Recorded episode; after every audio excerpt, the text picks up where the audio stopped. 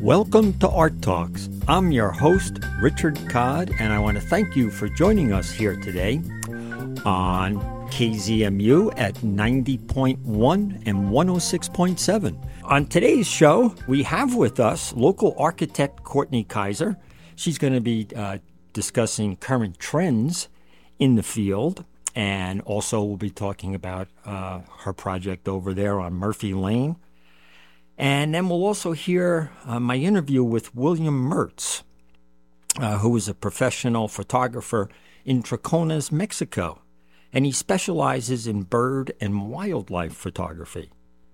And then we'll also uh, hear about uh, the Moab Music Festival's Winterlude, which will be starting here on, uh, I think it's the January 26th.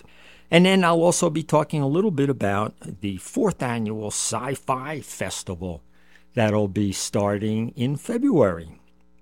So uh, we have a, a, a jam packed agenda. And first off, let's start right away with Courtney Kizer. Welcome, Courtney. Hi, Richard. Thanks for having me. How are you today? I'm good, thanks. I'm really excited to be on Art Talks. I love your show. Oh, well, thank you. You know, the last time we talked was a few years ago when I did a show on women in architecture in Utah. It has been a few years, hasn't it? I can't even remember if that was before or after COVID. Uh, I am trying to remember. It may have been during COVID, um, but it was right around there. And you know, I I did send it off. I heard from um, where I went to school, the University of Wisconsin in Milwaukee, and I had sent it off to the dean of architecture and urban planning out there, and she actually. Uh, listened and commented on it and and had a student follow up with me so it was really interesting uh, so yeah. And and I, i'm guessing that some of the issues we talked about uh, a few years ago about the number of women in architecture is probably probably very similar today. Uh, maybe maybe women have made some small progress in in the professions but uh, um, i wonder. Hopefully they're hopefully they are. Anyway, what I wanted to uh, talk to you about, and we can uh, also touch on that if you like, but you know, I was thinking, uh, w- what's happening in architecture? Uh, any new uh, exciting building techniques out there? Uh, should we all be getting solar panels on our houses? Uh, so, what's up? Well, all kinds of stuff is up. Um, but the most important thing to me is what's happening here in Moab. Uh-huh. And we've got a bunch of good stuff coming down the line, in my opinion, mostly housing. That's the, the section of our um, design here that I'm the most excited about. And there's just a lot of projects coming up. Um, Murphy Flats, of course, being one of them. Yeah, tell me about Murphy Flats. Um, Murphy Flats is our project, 37 units. It's on Murphy Lane. Probably most of you have seen it, Right. um, just near the bowling alley. And we're really close to finishing construction. Um, at this point, we actually have 14 units that are occupied. And 14, okay. Yeah, I can't tell you how exciting it is for me. Oh, it's been. I've been watching it for, as it's been going up for how at what it seems like almost two years. It's only been a year. Oh, it's my hard goodness. To See, believe. oh, a year geez. and a few months. Okay. Um, but depending on the day, it feels like longer. Yeah, yeah, I guess. But no, it's made uh, tremendous progress. Uh, I, you know, driving by, I was trying to used to try to envision thirty units up, and I was like, "Wow, where are they going to go?" But now you see how they're all stepped back and uh, moving along. So, congratulations on that project, by the way. Thank you. It's Thank it it fills a real uh, need here in Moab. Thank you. Um, we think so too. And as I mentioned, housing is something near and dear to my heart. And there's such a variety of different projects coming down the line. Of course, we know the great work of community rebuilds and Hasu and what they're doing at Arroyo Crossing. But there's also things like the workforce housing that's going in on Mill Creek Drive. Um, I think that's Colin Fryer's project. Mm. And there's also the ADO program that the county has put into place. And that's primarily for tiny homes and it's for shorter term rentals, um, not short term, but three month minimum rentals. And that's also a wonderful thing because that helps our workers that are in the tourism industry that are here for shorter spans of time. Right. So if they might be here for six months or something. Yeah. Um, uh, and what did you said ADO? What does that stand for? Alternative dwelling overlay. Okay. Um, you know, talking ab- about um, modular homes, smaller homes, um, you know, most of us, we live in our, our current home, um, and it, you know, it, if we talk about new techniques, it's not like I can tear down walls um, and and put in super new uh, insulation um, or reorient the, the my house to face the sun better. Most of us, when we're talking about new new things in architecture, it's isn't it is it mostly what I can redo to my house? So thank thanks to the Biden administration, they have put in place a lot of rebates for things that you can do to your current home. Some of those things include replacing your windows and doors, which is a huge bang for your buck as far as energy efficiency goes. Um, and they also have rebate programs for replacing your appliances. So you can replace your range or your fridge or your washer and dryer with Energy Star appliances. Um, also, switching from propane or gas appliances to electric appliances has a big impact on your personal home. So there's definitely money out there and things to be done even on existing homes. Yeah, but I hate cooking on electric stove. Well, then you might want a an induction. Oh, it, it can can you can you fine tune those better? Absolutely. And Oh, you can use your cast iron.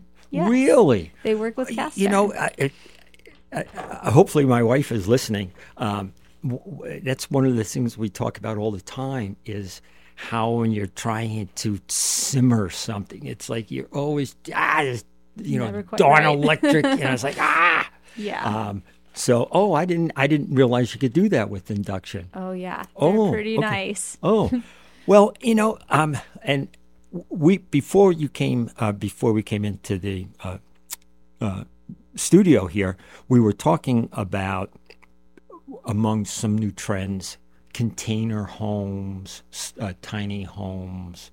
Are we seeing any of those here in Moab? We're definitely seeing tiny homes. Um, and I also know there are people in town that are trying to use modular and prefab construction. Um, there's not really enough warehouse space in our country to supply the full need for that kind of construction.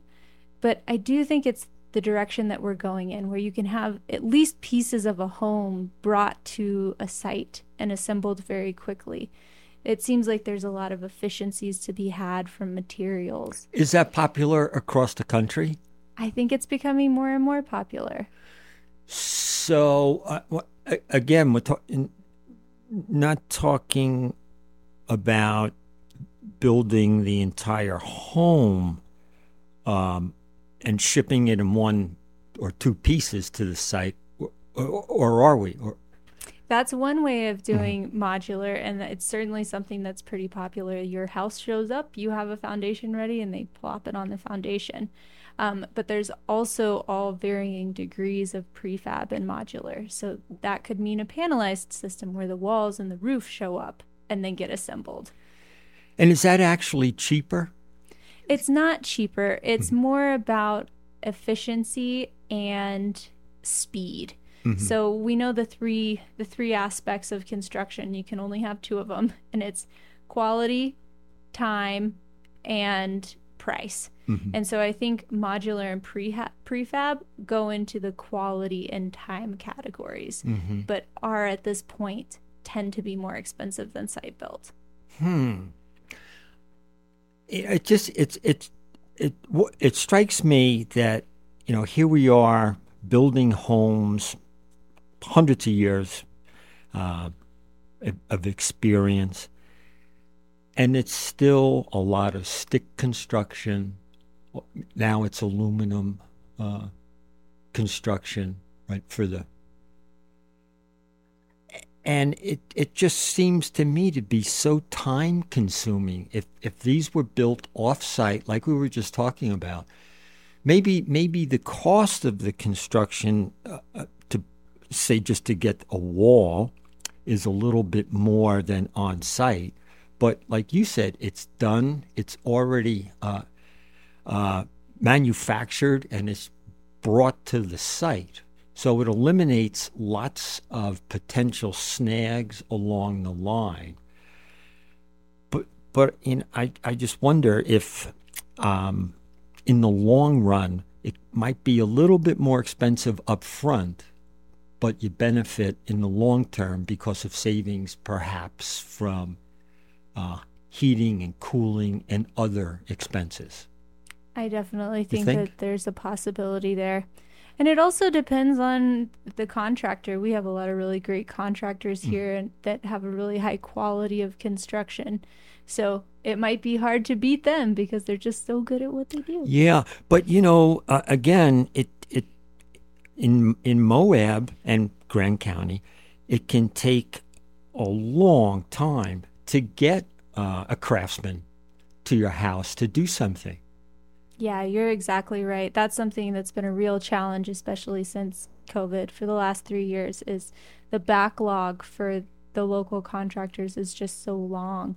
Um, and unfortunately, those prefab and modular companies have also had a very big backlog. People have just been building like crazy.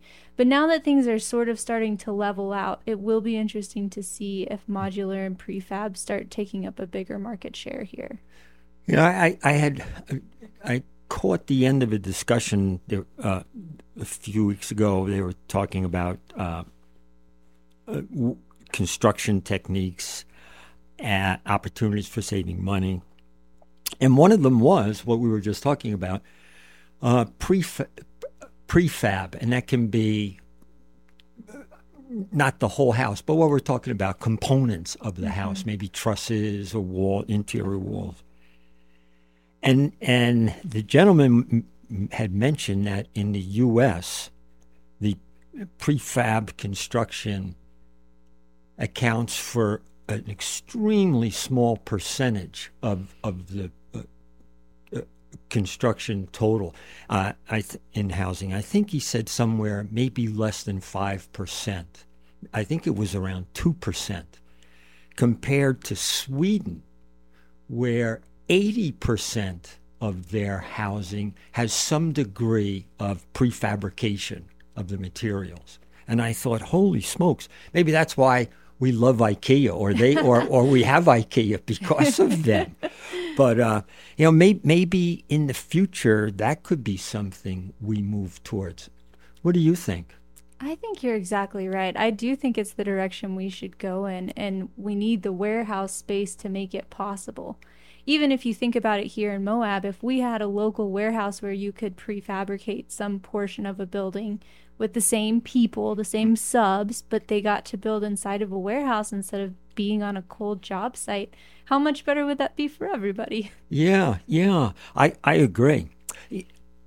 Another thing um, we had talked about um, new materials. Do you see new materials out there um, in your reading or in, you know, that you've started to uh, use, whether it's hemp, uh, concrete. I don't even know exactly what, what that is, I guess, uh, how it's fabricated. But do you see any other um, materials like that that perhaps we, we're not using currently in Moab, but will be here in the foreseeable future? something we've been trying to focus a lot on is how to reduce the carbon footprint of mm-hmm. construction. And there are a lot of ways to do that with existing building materials. Um, one of the methods that comes to mind is if you're building a wood framed wall. maybe you use a double 2x4 wall instead of a 2x6 wall. The size of tree that you need to mill a 2x4 piece of wood is smaller than a 2x6 piece of wood. So, inevitably, the amount of time that it took to grow that tree is shorter. But it will still have the uh, strength mm-hmm. characteristics. Yes. Exactly. You, okay. Okay. Yeah. So it's just thinking of different ways to use materials that are currently available. Mm-hmm. Um, unfortunately, here in Moab, we're probably not going to be super cutting edge. Mm-hmm. Um, we're it, we're kind of in the middle of nowhere. It's kind of hard to get here. That's why we love it. That's why we love it. um, but as a result, um, things need to be tried and tested in places where they're more readily available, and maybe there's more subs, and then we get to experiment with them here. So I think what we focus on a lot is just how do you reduce the carbon footprint w- with the materials that are available.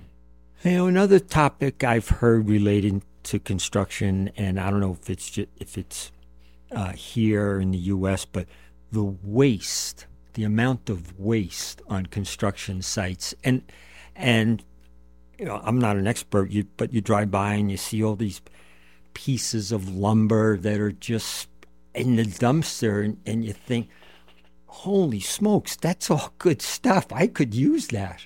But it, I, it, does that go back to what you were just saying, being smarter with, with how we use our materials?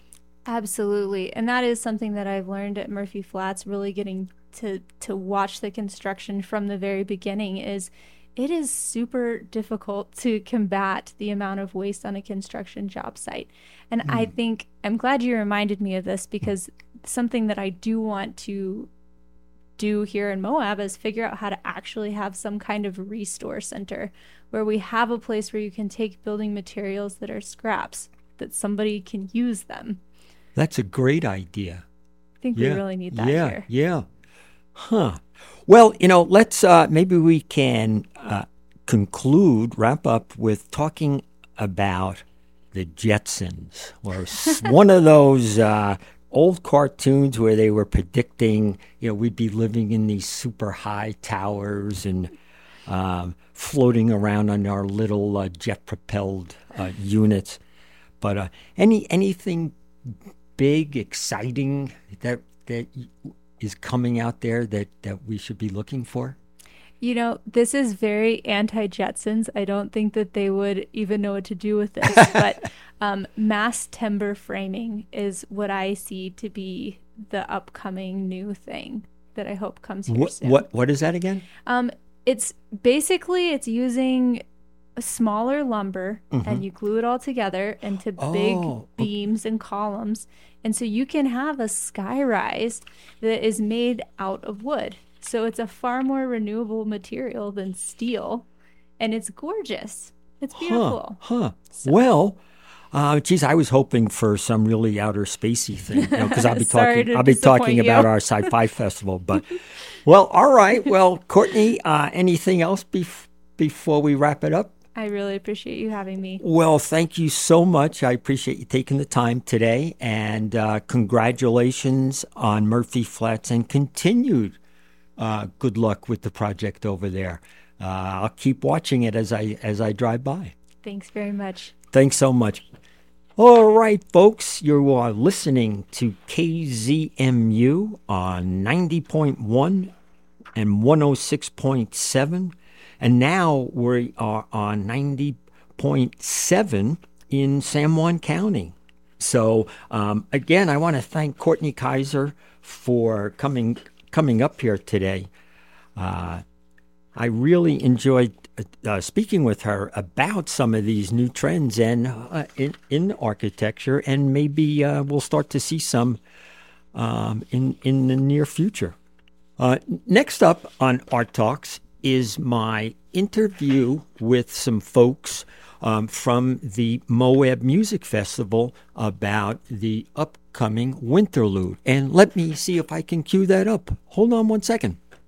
Okay, so we're here now with the folks from the Moab uh, Music Festival, Amy Weiser and Erin Groves, who are here today to talk about Winterlude welcome. Thank you How so are much you for today? having us. So, uh, folks, tell me uh, all about Winterlude. I know it's coming up. It is coming up. Yeah. Yeah, yeah. Yeah, so it's coming up uh, January 26th through February 2nd. And we're talking with Amy. Amy Weiser is the executive director of the music festival. right? And I said, and Erin Groves, who's in charge of I'm the community engagement and fundraising. that's right, development Okay, and community okay, engagement director. Okay. Yep. You you have one of the hardest jobs. Thanks. Yeah, so so anyway, tell me all about it. Well, um, Winterlude is our uh, community, uh, a time in the community when it's cold and it's just freezing cold outside. And what do you do in the wintertime? And so the Moab Music Festival developed Winterlude as a time to really engage the community and offer something to do in the wintertime. And this is our time for workshops and classes uh, that we do in the schools and that we do for adults in the community. And we also offer um, a few concerts as well. So Right. it's it's the time to um, just come on out and uh, Warm up. Warm up, learn some things about music, and see some concerts. Oh, good. So how do um, tell me where where does it happen? Um, what are the dates? Yeah, so there's a little bit of something for everybody. Okay. Um, if you are more of a music listener, we have some concerts on. There's a concert Friday night, uh, January 26th, at the Hoodoo for ages 21 and up. That is the Alison Shearer Quartet, which is a jazz group. They came last year. They were very well received. They uh, sold out at the Hoodoo, and then they spent the week teaching our local jazz students, which they will do again this year. Um, so you can see them on Friday, January 26th at the Hoodoo, and then on Saturday, January 27th in the evening, you can hop on over to Star Hall, where ages six and up can come hear the Warp Ensemble, which uh, I think their name is very fitting. They were formerly the Warp Trio. They are now Warp because they're a group of four. Okay. Uh, they really take chamber music kind of to some really interesting and non-traditional places. Oh, so, okay. um, if you like more experimental music that's a little bit cross-genre, um, almost a little bit of pop, a little bit of rap, a little bit of chamber music, all in one, um, yeah, and you can check them both out online as well in advance if you want to hear them. Where are they from? Uh, they're both New York based artists. Okay. Um, they will be uh, coming out here to uh, lead these concerts, but also doing a lot of workshops while they're here. So, our local students of all ages will get to interact with these artists that are kind of, you know, from a different part of the country. Good. And they will be teaching, uh, let's see, in school, we'll be having them teach the jazz students over at the high school, string students at the middle school, uh, more string students after school, and then um, in the evenings, this is where we really we. I mentioned something for everybody. So if you're a music listener, you can go to our concerts. If you want to come help make some music, you can join us in the evenings for our adult workshops. Oh, okay. And so these are Monday through Thursday, uh, six o'clock to eight thirty at Star Hall. And you can audit the class, or you can bring your instrument and jump right in. And there's something different every night. So the two groups are going to co-teach. We'll go back and forth from some jazz improv style workshops to a master class to uh, even a class on composition for film. So So I should dig my old clarinet out of the closet. absolutely, Yes. Richard. I cannot wait to see Yes. you. You bring yours. I will bring my clarinet too. I'll meet you there. Please do. So this is really more about education Mm-hmm. this week, right? It's a it's it's a, some presentation of music. Some there'll be some concerts, but a lot of it is about education. Correct. So you're partnering with with the high school, the middle school, And the Beacon After School and the program Beacon through after their school. strings programs. Yeah, Yep. yeah. So that's terrific. Yeah. Um, so when and where? Wh- how do we get tickets? So to get tickets, you can go to our website at moabmusicfest, F-E-S-T dot org. Okay. You can call us, uh, 435-259-7003. Two, what, what was that again? 259 7003, area Okay, code 435. And you can also come down to our office here. Uh, And a we- human being will answer that. human phone. being This will is- answer. This, this is not like calling uh, your. No, Right, right. Uh, between nine and four, you'll you'll Okay. surely get a person Okay. um, Monday through Friday, and then our office is located at fifty eight East, three hundred South here in Moab, and you can also walk in and purchase tickets. So- And you're right, Nick. You're in the advertiser. Building. We are, I mean, we're in that's- the Everybody advertiser- knows that building. Yes, for sure. Okay, well, I want to thank you so much. Um, the, the the event at the Hoodoo, right? That's filling up, or there's still tickets. Tickets are still available, Okay. but those are thirty dollars. thirty dollars. Uh, well, thirty to fifty. They're pay what you wish. okay. And then Star Hall on Saturday night for the Warp is Twenty dollars. Uh, pay what you wish, and um, we. we yeah, there was a coupon offered, but it expires January fifteenth, Yeah. which is Uh-oh. really soon. Yeah. You should have gotten it in your coupon book you get Yeah. from the advertiser, Uh-oh. and that give you uh, some money off on these Yeah. concerts. So if you still have that laying around, you better use it. Well, And- I used to work at REI. I did people- too. and you did, and people come in with the coupon, like it could be six years old. And I was like, no, no, no. Will you honor? Will you honor it if it's expired? I'm going to. I'm being the devil's I'm devil's going to say here. no right Okay. now, but Okay. yes. If you get flooded with them, you Yeah, we'll have to see. think about I will Okay. also point out there are several free events as a part of Yes. this week that we Yeah, do want to make yeah. sure people know about. So, um, one of which is Sunday, uh, January 28th. There will be a pop up concert. It's free and it is featuring Warp pianist or keyboardist Mikael Darmanie. And that is again at 3 o'clock, Gallery Moab. And that one Oh. is free.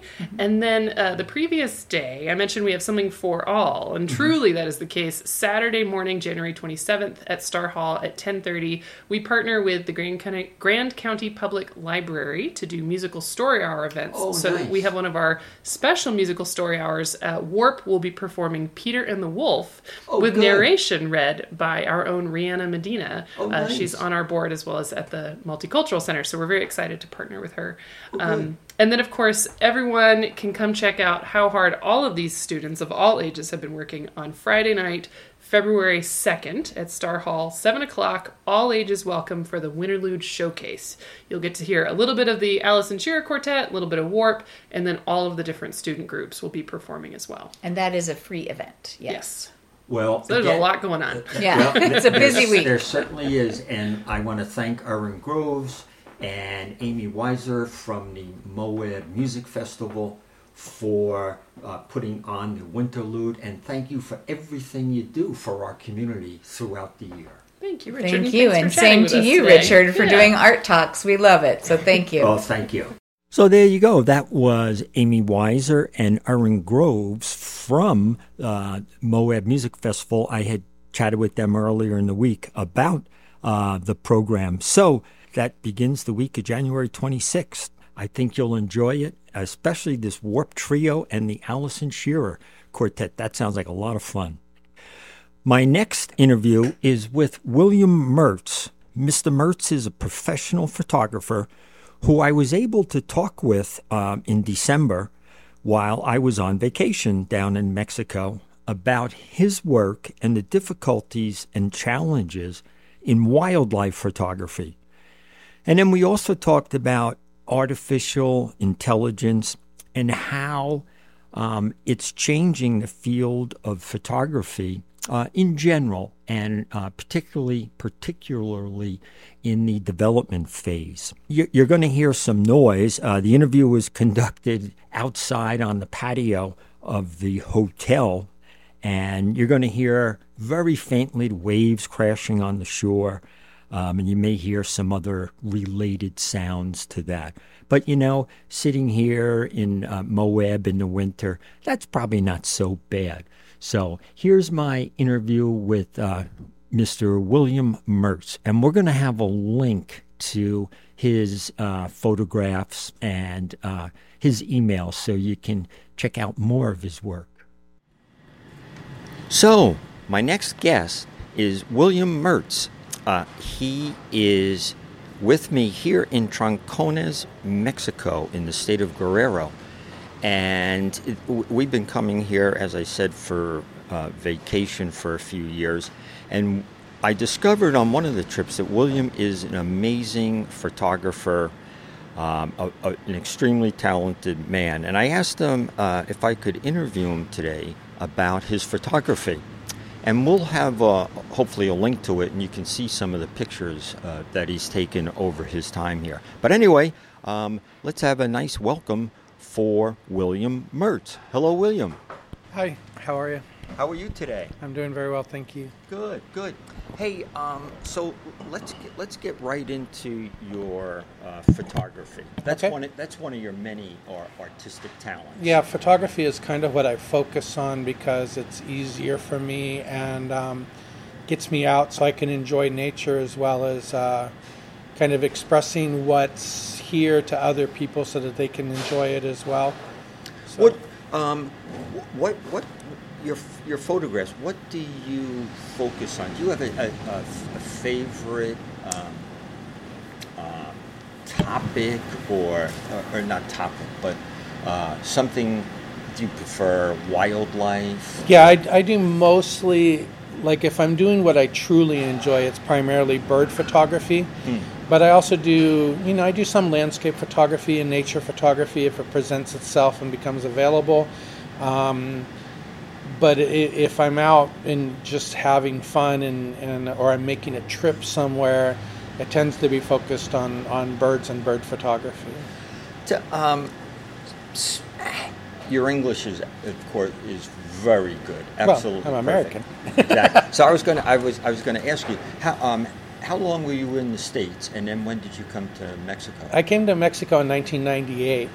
Um, went back to the States for a short period of time in the interim, but have been in Mexico for 25 years, more or less. So I consider myself as much Mexican as I do American, and as far as culture and such Right. goes.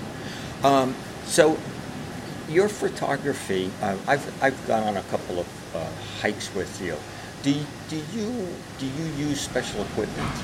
Nothing more special than just you know a decent a decent telephoto lens and and a good camera.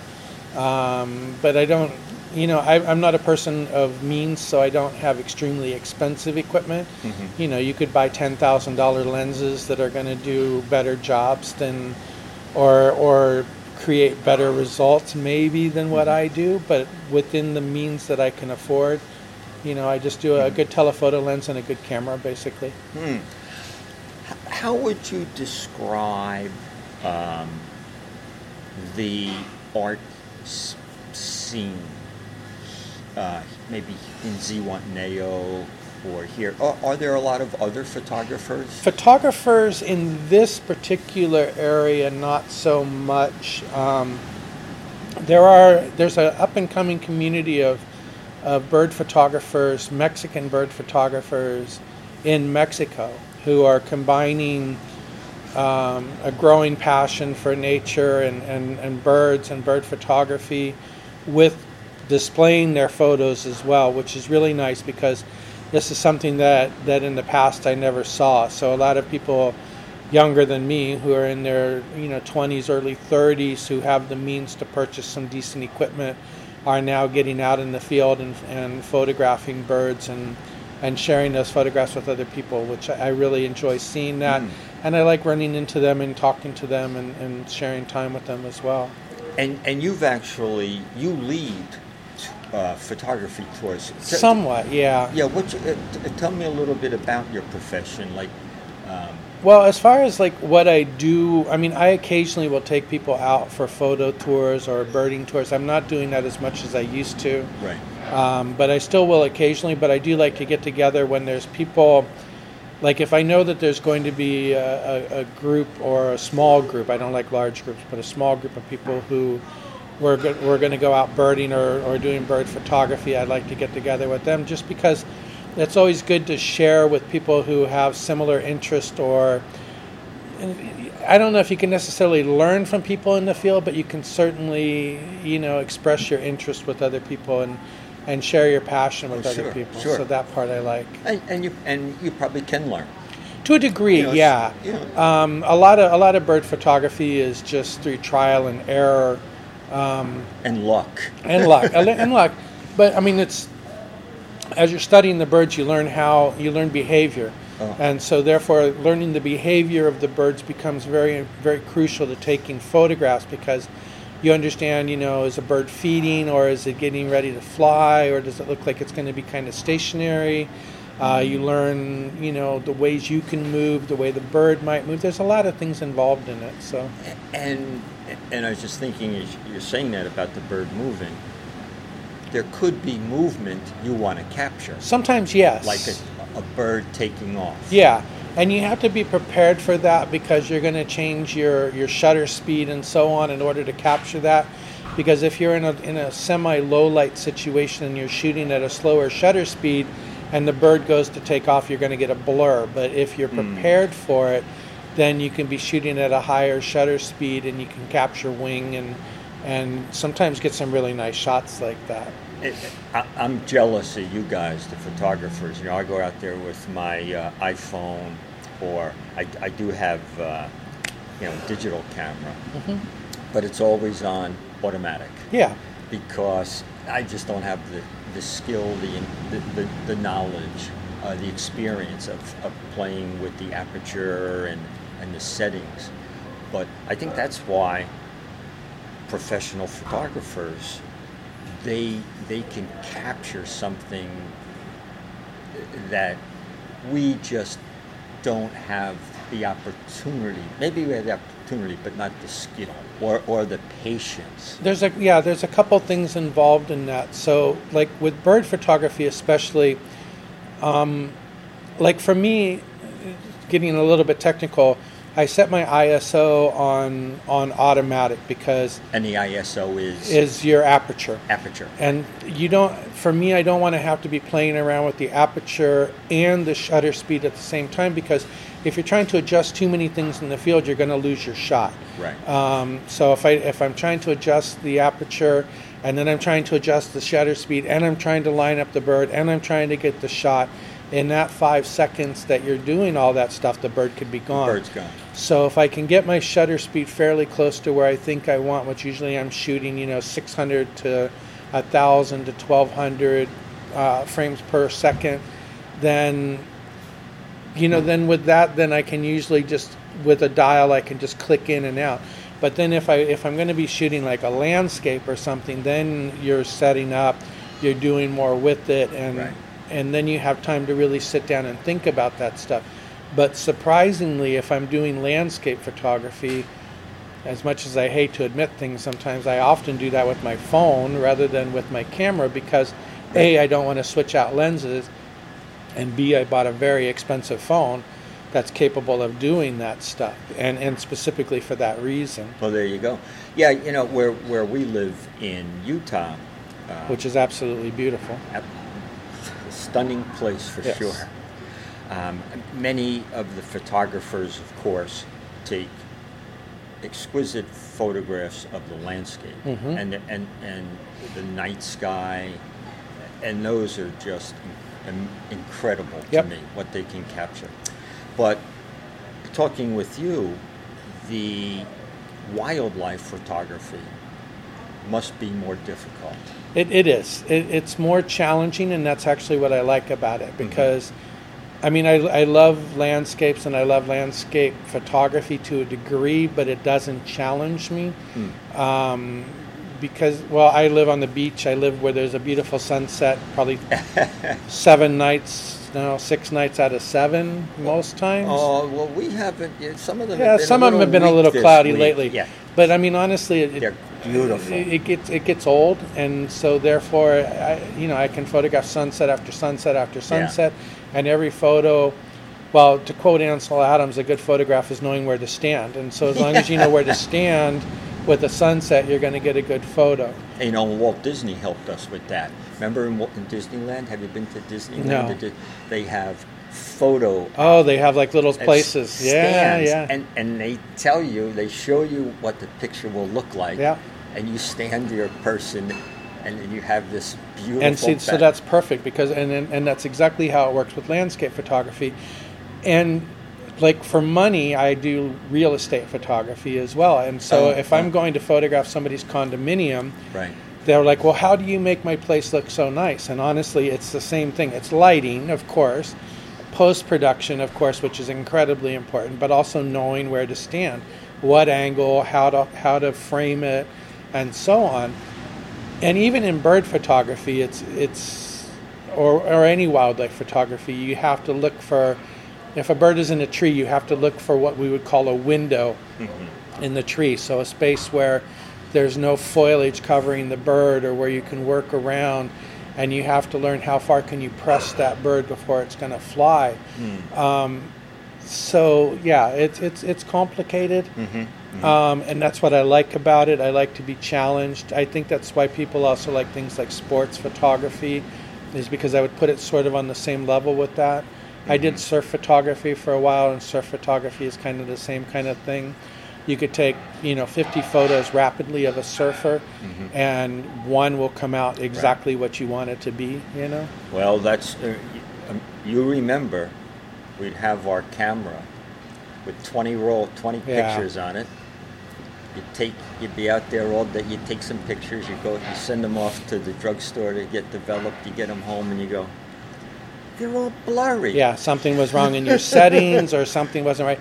So this is okay, so this is where you draw this division between old school photographers and new school photographers and people who don't appreciate what's happened in photography. I started off as an old school photographer. Um, I learned to shoot on a Minolta many years ago when I was in high school. I took my first photography classes then, and it was that it was rolls of film, and you shot your film, and you either sent it to the lab to get developed, or we had a dark room, and it was expensive. It was time consuming um, and it limited your photography, to be honest with you. And when the digital age arrived, a lot of people really, really fought it. Um, and it took me a long time to truly embrace it, but now we're at a point now where if you're not shooting digital, I feel like that you're missing out on the possibilities. Because when I go out in the field and I shoot birds, if I see a bird I, I ran into a pair of oyster catchers, American oyster catchers, on the beach the other day. I've been waiting three years to get perfect shots of this bird, and I probably took 700 photos of these birds in 10 minutes. Why? Because the bird blinks, the bird moves, the wave crashes, things happen. I may never see this bird in exactly the right position again for the next five years. So you just you're able to take advantage of a situation with digital photography that you never could with film photography, and that changes everything. And and and you're and you're so good. You you even produce the Troncones uh, guide to birds. I, I, I helped. I was Oh, part of it. Okay. Some of my photo- photographs were Yeah, used, yeah. and then I helped with the input of it as well. Yeah. Uh, um, and and just as a segue, um, you you were also responsible for their for Visit Troncones website. Yes, and yeah. So so you're you're a well-rounded. Uh, Yeah, well, um, I was I studied visual communications, which is graphic design. That's what my degree is in. where'd you get Um, it was a, a school called Collins College in Phoenix, Arizona, which um, that? it's it's a, a visual design school. It's, it's Oh, a graphic okay. design school. Oh, cool. And so I have a, a degree in visual communications, and then I have uh, I studied scientific illustration as well. Oh, nice. So I'm an illustrator, but I don't do illustration anymore. I moved into the photography aspect, but I, I paint occasionally. I draw. Okay. I, I do other things as well. Um, yesterday, the, uh, shifting gears a little, Mm-hmm. there was a really interesting article in the New York Times about AI in Yeah. photography. Yeah.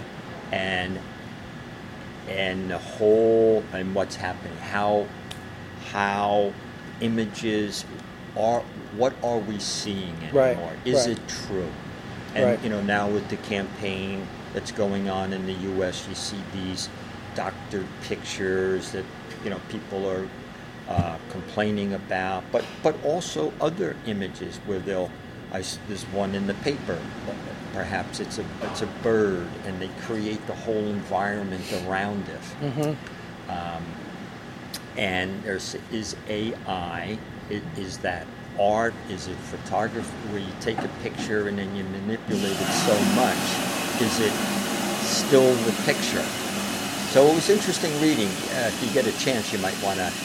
Yeah, and my Check that opinion on that is that's that's the next great division in photography that's coming is people who are going to embrace AI and people who are going to discount it completely. Right. um, and then people who are going to go kind of a middle ground with it. And I'm a middle ground person on it. So, do I use AI in my photography?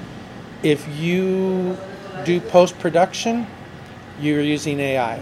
Photoshop. Um, You're- And, and Photoshop is a word that's brandied about as Right. as a, a catch-all.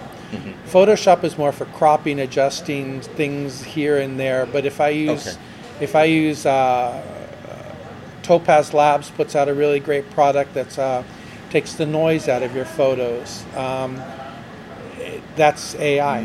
Uh, now Photoshop has has expanded themselves. So if I take a photograph that is oriented vertically and I need a horizontal out of it, I can actually crop the photo horizontally, add a couple of inches on each side, ask it to fill in what it believes belongs in that section, and it will fill it in. And it could be just foliage and a couple of branches, and it will fill it in to a point where you would never know that it was filled in, to be honest. Um, and with that situation, it is it is it manipulated to a point where it's no longer my photograph? Absolutely not, because the core of the photo is still mine. All you're adjusting is the orientation of the photo in Right. such a way that now it has something added to each edge of it. Do I do that all the time? Absolutely not. And what do I use it for? Like if I'm doing right now, I'm, I'm writing a book uh, uh, it's a photo book primarily, but it'll have some text in it. And a lot of photos I have to reorient in order to fit the format of the book. And so Right. if the photo doesn't fit the format, then I need to stretch it around a little bit or, or do a little something with it. I might use that to, to, to do that. My, my opinion is technology changes Exactly. all the time. Yep. And we chase it, Yep. basically. And if, the, difference to me is you start with a picture, you Right. took that picture. A, the camera didn't take it by itself. You saw something that you wanted to capture and you went out and did it. And then you came back and you said, this can be made better, this, this. So you're just tinkering with what you Post production is a part of all photography all the way back in time. Even Ansel Adams was It's all post production. all post production. Right. So But he just saw changed. something. Now there's a different form of AI that is pure generated. You type in a prompt and you say, I want it to do this and this and this and this, and it produces a photo from nothing. And it will be at a point within the next, I would say within the next three years, where that will be virtually indistinguishable from a true photograph. Yeah. Is that art? It becomes questionable at that point. Now it becomes something that's more commercial. It becomes something more that uh, an advertising agency might need, where they're going to need something like that because they don't want to pay a photographer anymore royalties for their photo. And then now a photographer is going to be put out of business, um, just like they can produce actors for a film without having the actor in the film now. And and So- and that was part of I think the writers. That was part of the strike, The strike. exactly. They were saying, wait a minute. Exactly. They can write a script without writers. They can put actors in a film without actors. Um, so yeah, the world is changing, and there's no stopping it. So And, and it's happening. We have to learn how to deal with that. Right. Because we have the technology. It's never going to go away. no, no, it's only going to improve It's going to improve. because there's a certain sect that's going to keep improving it. Whether you embrace it or not is up to you. right.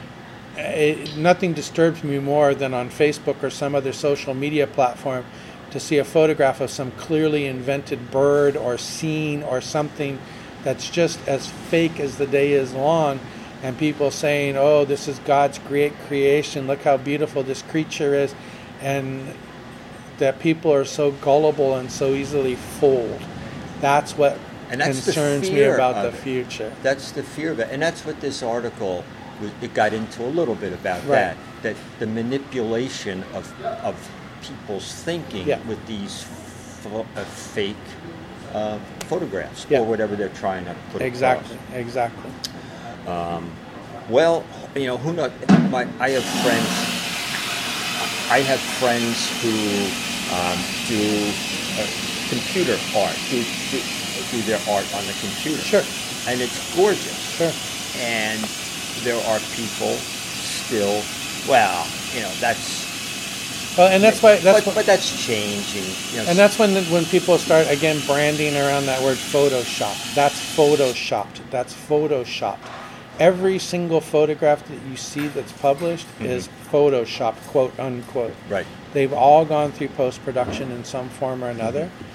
Why? Because that's what's required in order to make them a viable piece of work mm-hmm. to be used. Mm-hmm. It has to. You have to adjust. And it used to be done in a dark room. You could mm-hmm. tweak this, you could tweak that, you could adjust this, you could adjust that in a dark room. Right. Now we do it on the we do it computer. on the it used to be that you talk to your dark room person and ask them, "Can you bump this? Can you do that?" Right. And now we do it ourselves. Right. You know. Right. So I, I think it's all. I think it's pretty cool what's happening. for me, this is what made me a photographer as opposed to a person who took pictures.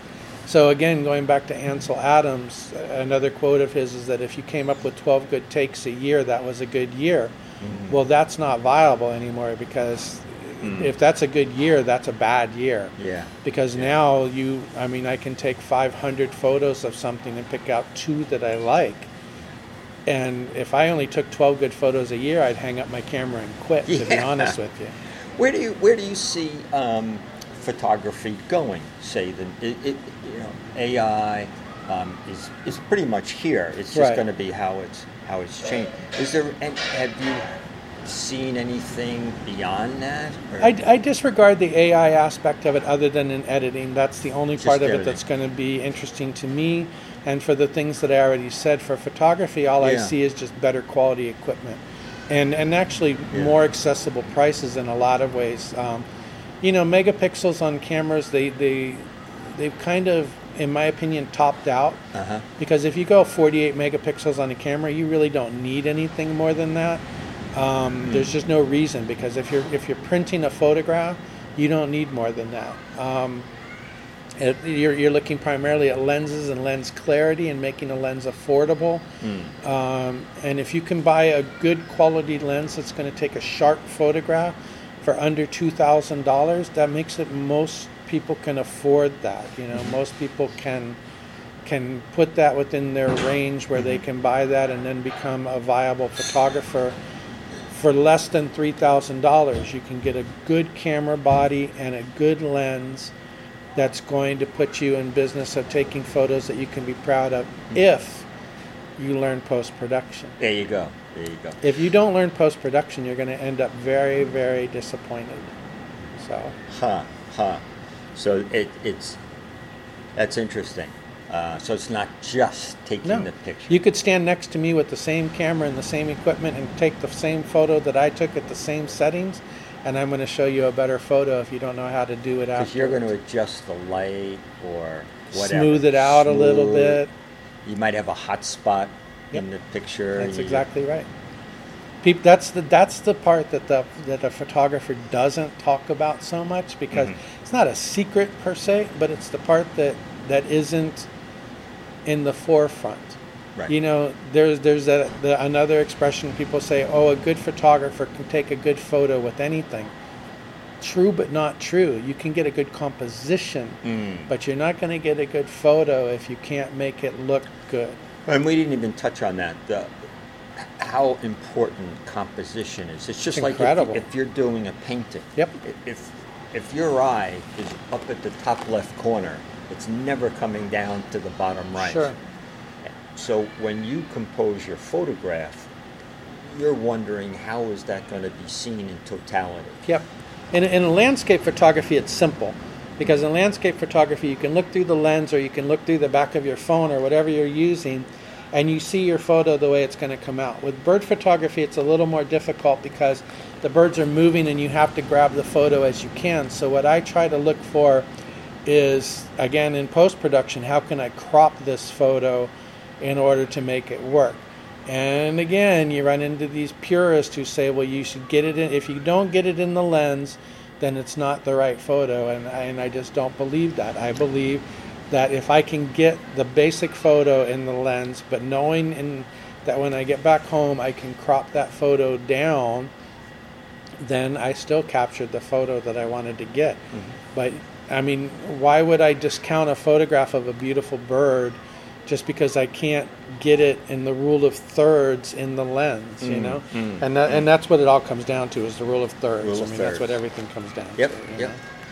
Well, William, I I really want to thank you. To, oh, to um, how can we're going to post some pictures if you don't mind? Sure, on, no, I can send on, you on the website. Yep, so when people tune in, they will tell them sure. go to the to, to your website. They can see some photos.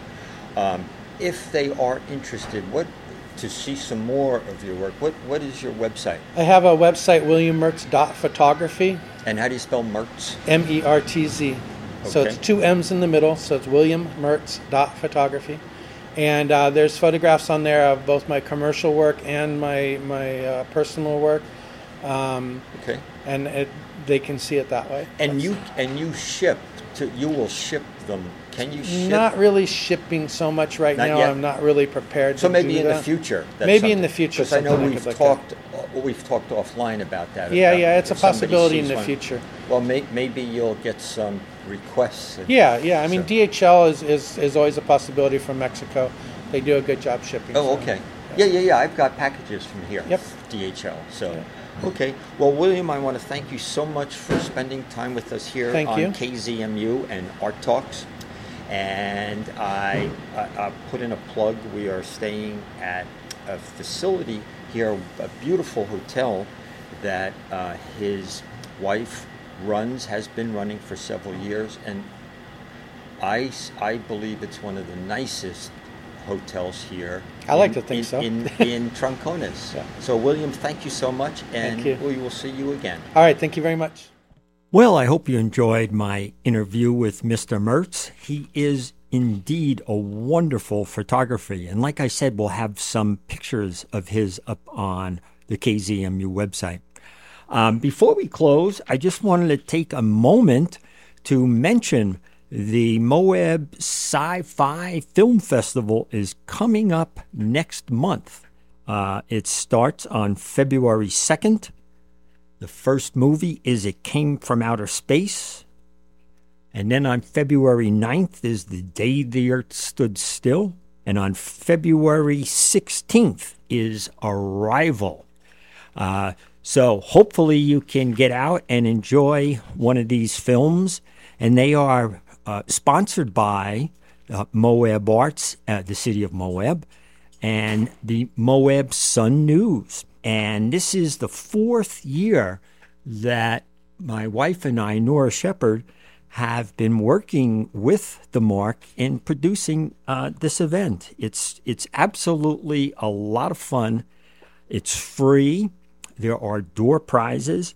There are there's free popcorn is given away along with uh, some other uh, uh, tchotchkes. So, again, it's the fourth annual Moab Science Fiction Film Festival, and it'll be held over at the MARC, which is, of course, on uh, 111 East, 100 North in the Moab Arts Building. So, I want to thank all my guests today for uh, a great show here uh, on KZMU. We will be back next month for another edition of Art Talks.